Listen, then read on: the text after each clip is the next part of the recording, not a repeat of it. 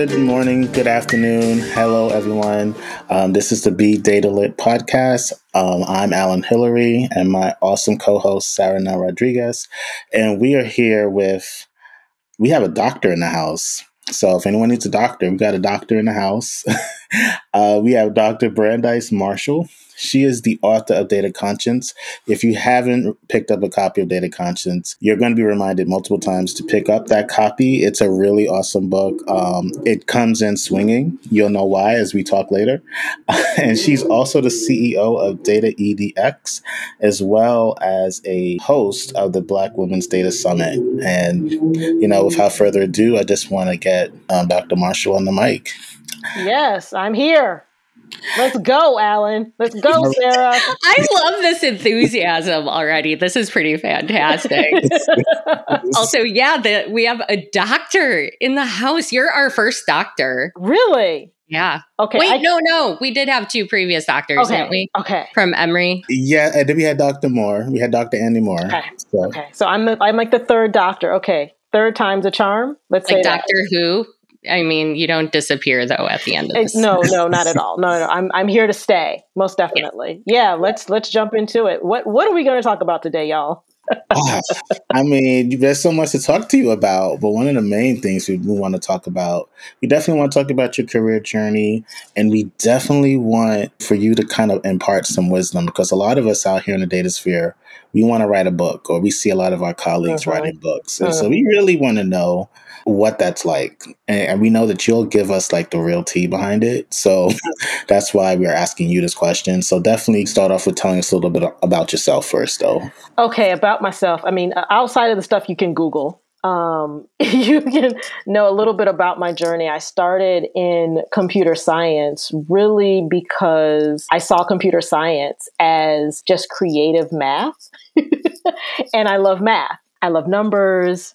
I love just the fact that data comes in many different forms. So that started as a child, as I'm rolling coins. I'm dating myself. Yes, I rolled coins with my mama on the floor, separating them out, making sure I count them up properly. My mother made sure I under had a little bit of financial literacy. So that's how I started loving numbers.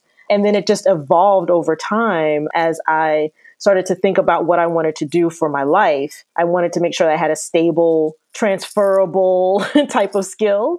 And at the time, it was computer science. No one really knew what it was, but everybody was like, that's the thing to do. And I looked at the job prospects in mathematics and I was like, mm, I'm not really liking this. So I went to computer science and I've been a computer science person ever since. And really, my tech jam is data. I love um, anything about modeling data, understanding how it is used, misused in particular. And it just is the entourage of the internet. The interwebs then became how everyone was getting their information and their data. And then I started to really ask questions about, well, are these algorithms really producing the proper and correct and accurate content for people who look like me? And that answer was no. and I continue to dig in to what these algorithms were doing. So I I like what you were just talking about. One your your nerdiness as a child. Also, I can relate to the rolling of coins. Also, the coins needed for laundry way back when. Don't miss those days. Um, right. But really it was for candy when I was a child. Like you had to get enough enough coins for the candy, right? I didn't, get any, uh, I didn't get anything for rolling coins. I just rolled them. No, I didn't get anything, but anything left over, I kind of just like snagged a little bit in order to get my Snickers bar or the Skittles or whatever else I wanted. Gotcha. So, all right. So it started off like your love of math and you went into computer science and data for your education. Before we go into some of your professional details, like your book and everything that obviously we want to get into, can you, we like to have representation on our podcast for education too because like i i don't have a degree at all. So i like i like to be upfront about my education and the path that I've taken. For your education, was it linear? Did you just go from graduating high school into college, then to get your doctorate? Or what does that part of your journey look like? Oh, that part. See, that to me is always the boring part. I went directly from undergrad to grad school. Um, in undergrad, I was a, uh, an RA, if anyone's familiar with that, a resident advisor. And then I graduated college during the dot com boom bust. And I had had internships at organizations while I was in college and realized, okay, this boom thing is is not going to last forever. and so I, I I'm not going into corporate. I'm going back to school, um, and that's something that was instilled in me as a child. Was you know education can't be taken away from you. So if you're going to start something, you might as well just go ahead and finish.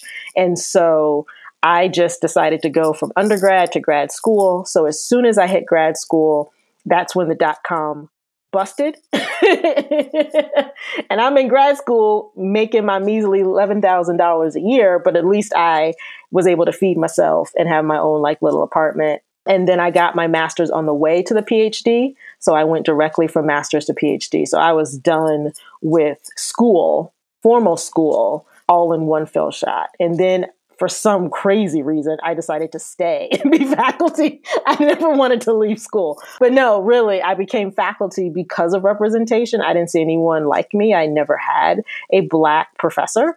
Um, and then, of course, I saw the landscape of the potential jobs. Would I go corporate? Would I go research lab? Would I go nonprofit? And I had experiences in all of those and was not quite feeling any of them. so I stayed in academia. I liked doing some research. I liked teaching because I've been teaching even as a graduate student. So I was like, oh, this seems like something that's good and stable. You know, everyone's trying to get to that stable job. That's where I was. And it was like, this is something I could do. Oh, yeah, this is good. You know, I earned earned that. I get summers quote off. I can I can do this and I'm adding to the professoriate as a faculty member. And then things changed. and this sounds like a story. Like, yeah, there's a lot of like a dramatic. uh, once upon a time, and then all of a sudden, I'm plugging and chugging along as faculty, and then I know I hit professional abuse, right? I mean, let me just be honest about it. It was professional abuse. A lot of folks talk about workplace trauma, and I really call it professional abuse. And it's for this reason. When it comes to work, the term workplace trauma seems to indicate the place itself and, eh, that has the trauma in it or that the trauma is over. But that's not the case, at least for me and for a number of other Black women that I know.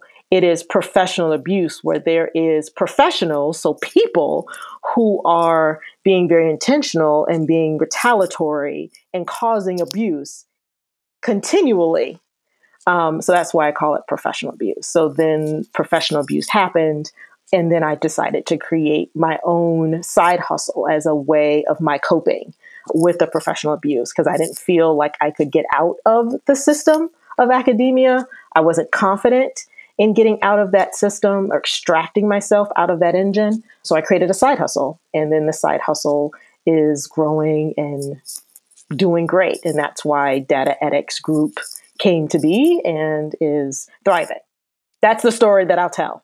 you want to know all the tea, then you got to talk to me one on one. Okay.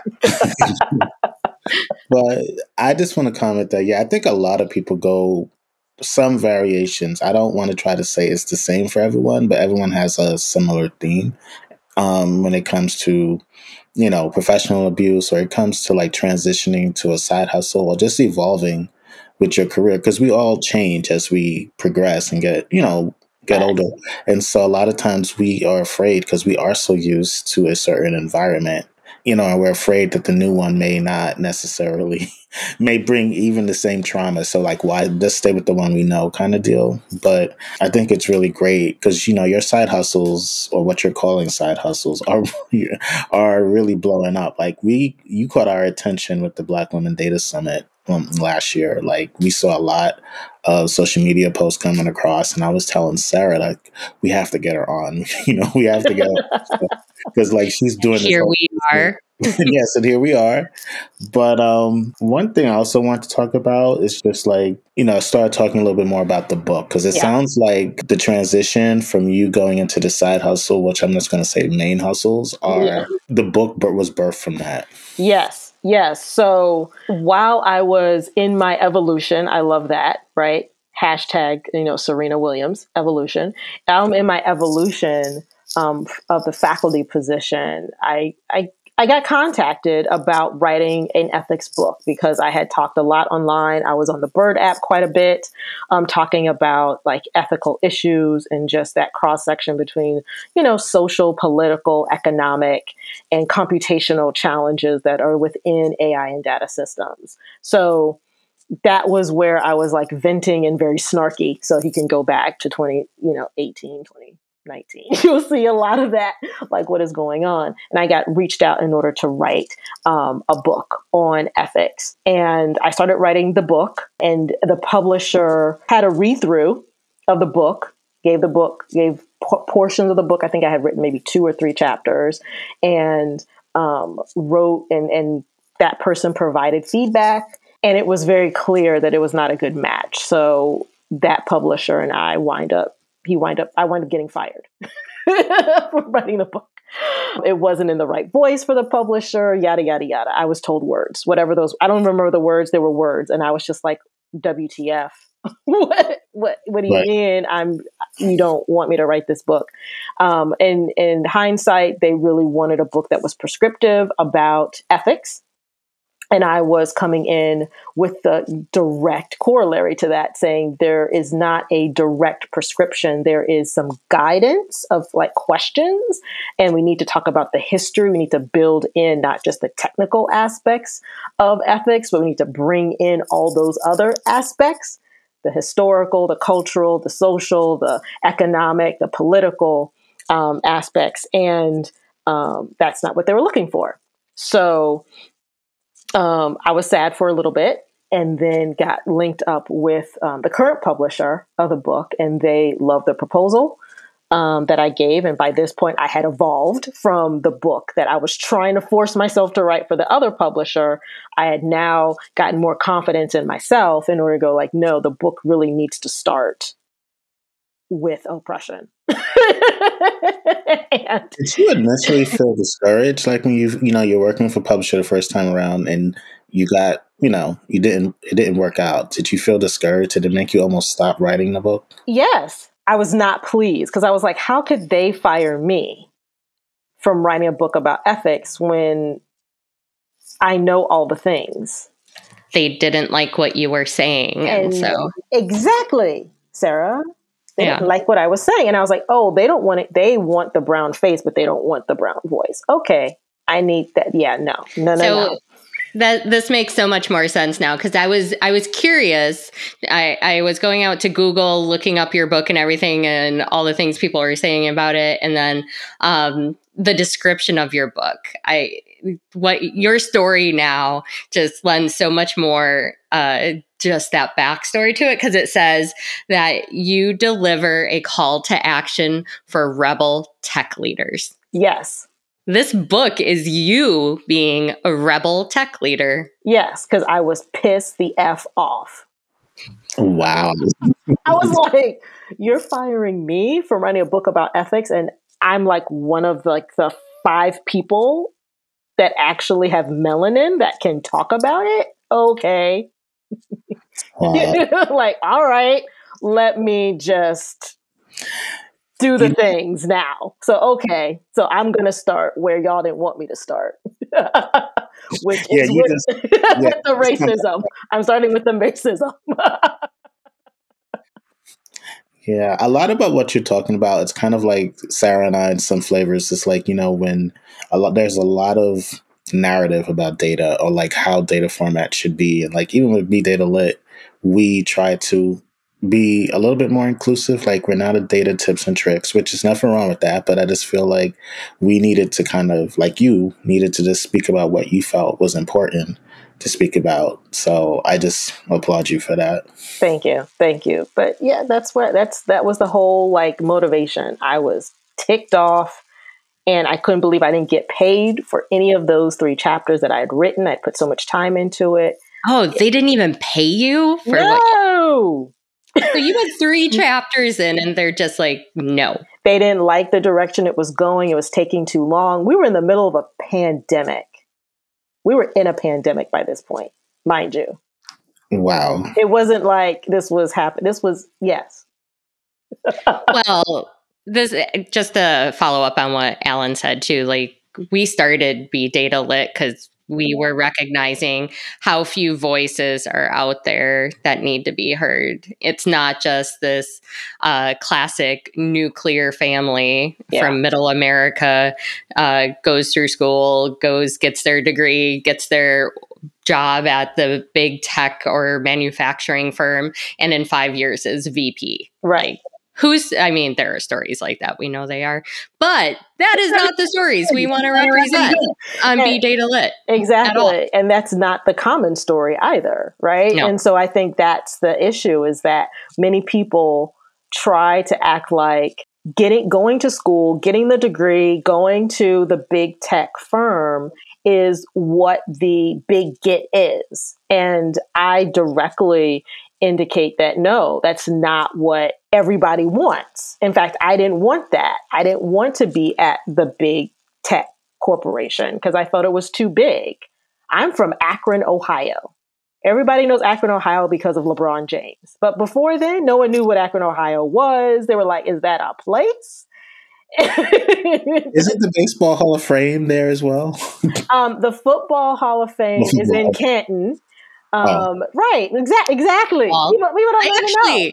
I know where the Baseball Hall of Fame is. This is one of my few sports knowledge tips here. It's in Cooperstown, New York. Oh, that's right. It's closer to my home state. 12 year old Sarah went yeah. there one year. one year. One year, 12 year old Sarah went there. So, yeah. So, that's the thing is, you know, I didn't want the big corporation. I wanted a more inviting and intimate type of space for my workplace. All right, knowing all this now, if we were to open your book, knowing the backstory, yep. Here we are, readers, getting into it. What are we going to get with chapter one? You're going to get, I mean, sucker punched, I think. We do. You're going to get sucker punched. Because I don't start out with data. I actually start out with humanity. Even though the total book title is Data Conscience Algorithmic Siege on Our Humanity, people expect the book to be about data, and it is, but it's data in all of its dimensions, which means I start with the human first. So I start from a Western, Black American woman perspective. I lean completely into who I was, and that's what's missing in a lot of tech books so that's what I decided to start with. And so I start with oppression by because I want to talk about how oppressions happen in science and the law prior to tech. You know, and then also, I mean, yeah, I definitely remember opening your book and I had this frame in mind like, oh, it's going to be a data book. So let me just get rested up a little bit. But it wasn't like that. And I was, it, you know, it kind of read like a story. But one thing I just want to also quickly comment on what you're sharing is like having this in the data sphere now allows other people who may not feel that data is for them because you know we talk about it sarah and i and then we're talking about it now. A lot of these experiences are not shared so it's hard for a lot of people to relate. I mean we're all wired differently. Some people may overcome or be fine with not necessarily being the only one but a lot of people aren't. And right. so i think that this book and other work that's coming out is really helping other people see you know, from a gender perspective, racial, ethnic perspective, even from a professional career perspective, that they can be a part of data. So, oh, yeah. And one of the things I was very intentional about was talking through the history of how technology reinvented what was happening in society, at least in America. I thought that was very important so that when you start to read the other parts of the book, it's not a surprise. Like, oh, didn't we see something like this in chapter one or chapter two? Um, this seems to be like history repeating itself. This just just an iteration of what we've seen before. that was the point. It was very intentional. And the second thing that was very intentional for me was to reference and cite people who were non white cis males. like, I was scrounging for references and to do citations of people who were women, LGBTQ plus, you know, um, indigenous or Native American folks, um, Asian folks. Just the history of tech is incredibly whitewashed. Incredibly. And how do we just I just intentionally was like, I've got to find a black person for this. I gotta find someone who is an LGBTQ plus outwardly that will say some of these things because tech makes it seem as though you have to be in some certain mold. And because of, as you said, Sarah, to describe my book as rebel tech leaders, like you have to go against the grain. Tech is always about quote innovation, but who is innovating all looks the same. That doesn't make no kind of sense. We have a story on uh, our website on Be Data Lit. It was interesting. I was watching, there's a gay history show mm. on TV, and it was going through the whitewashing of gay history too and just removing a lot of people who were historically LGBTQ from it and one of those stories that came across it and I never knew it and it directly correlated to a lot of conversations I have in tech was the story of Lynn Conway Mm. And we hear about the role of Intel in microprocessors and all the men who were involved in that, white men, by the way. Right. Um, but Lynn Conway is the person who started all that. And the reason Lynn Conway is someone you never hear about because she was transgender mm. back in the 60s mm. and she mm. was fired. And this is a story that we wrote out on the website. And it's one that stays with me because, like, we're here, our computers are here, we are talking. Right via a computer because of people like Lynn. Exactly. Or like GPS systems, the pioneer of GPS systems and all of the outlay of satellites was Dr. You know, Gladys West. And people don't really speak about her, right? She was not a doctor back when she was creating this beautiful grid of satellites that was the, you know, foundation of GPS, right? She was a mom and a wife and she was working for the government she didn't get her PhD until a few years ago, you know, while mm-hmm. she's in her 80s, right? But I still say Dr. Gladys West, right? Because she more than earned that title, right? So, yeah, there's just a lot of people and a lot of contributions that have been completely whitewashed. And I thought it was important if I'm going to write a book about data consciousness, I need to be conscious about who I'm referencing. And yes, I do reference white cis men, but I make sure that I give all the flavors as much as I could because that's not what is promoted in curriculum at any level of education. That's not what's shared on in media. That's not what is discussed around the water cooler that's not what's happening inside of scientific conferences. So, my goal is to have this book as standard required text. I think that's really powerful, though. And I think people need to hear that. They need to know that there are people out there who don't look like the people leading us when we're at work.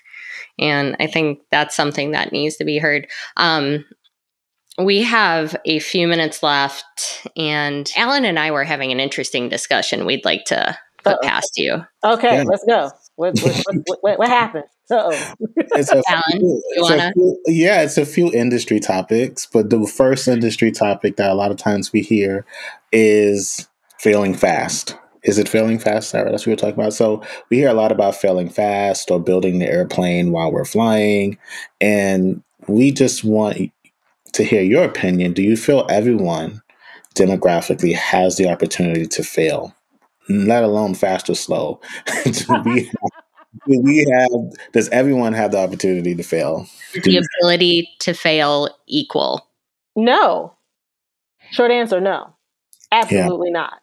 Because the amount of unpaid work that I'm asked to do is disproportionate to the unpaid work that Allen's asked to do as a black man, as you're asked to do as a white woman, Sarah, it's it's just not equal because I'm a, it's assumed that I'm going to do the work because that's how the society was built. The society was built for black people in order to be the makers of things, but never the owners of the things.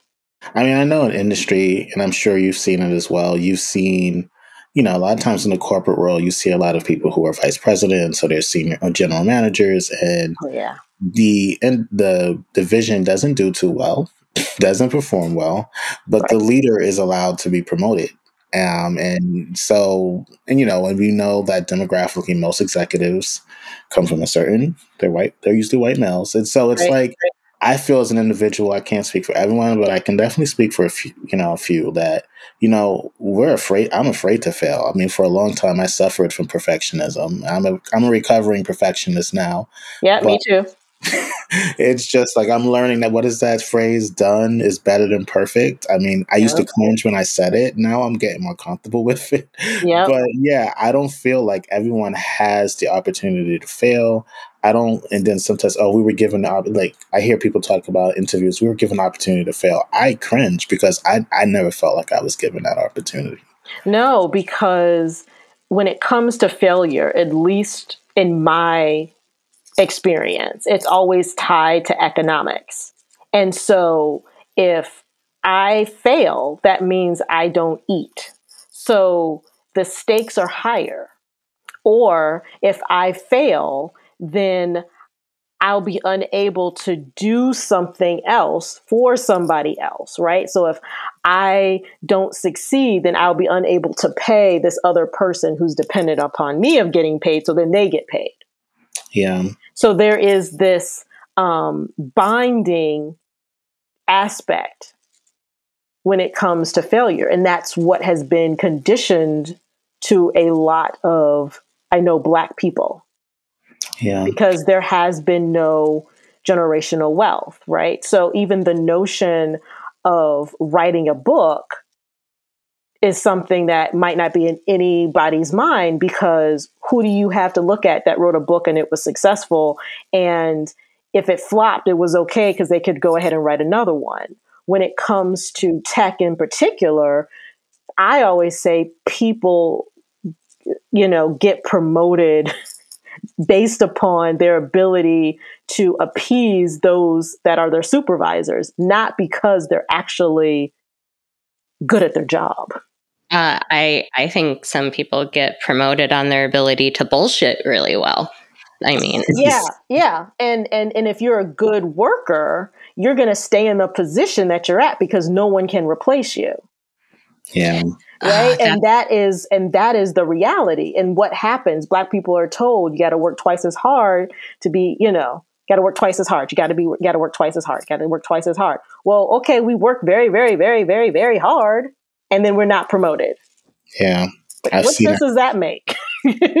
yeah, I've seen so many people before me, you know, who are black and just like they know the office in and out, but yet they're not in a place of leadership. You know, you see it with women as well. And yeah. I just want to add to what you were saying is that I feel as a person of color or even a woman, especially when it comes to jobs and industry, a lot of times we're the first or the few.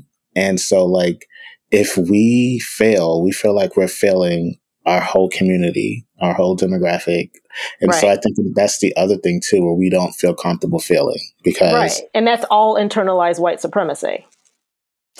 Yeah, you kind of that is so. No, I don't mean to laugh. It's like you just put it out there, but you know, a lot of people will say other things. But you know, yeah, it comes down to that because you do feel that way. It's like, okay, this company just gave me an opportunity to work here.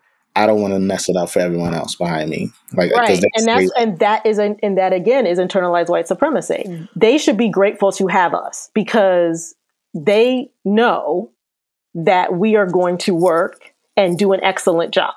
They already know that. That's why they hired us, and they're going to pimp us out. They're going to put us on the website. They're going to have us part of some ERG group, and we're going to be leading the charge for the recruiting team. We're um, and helping the HR uh, get more people like us into the organization. We're going to talk up the organization. We do all these things because we're quote grateful.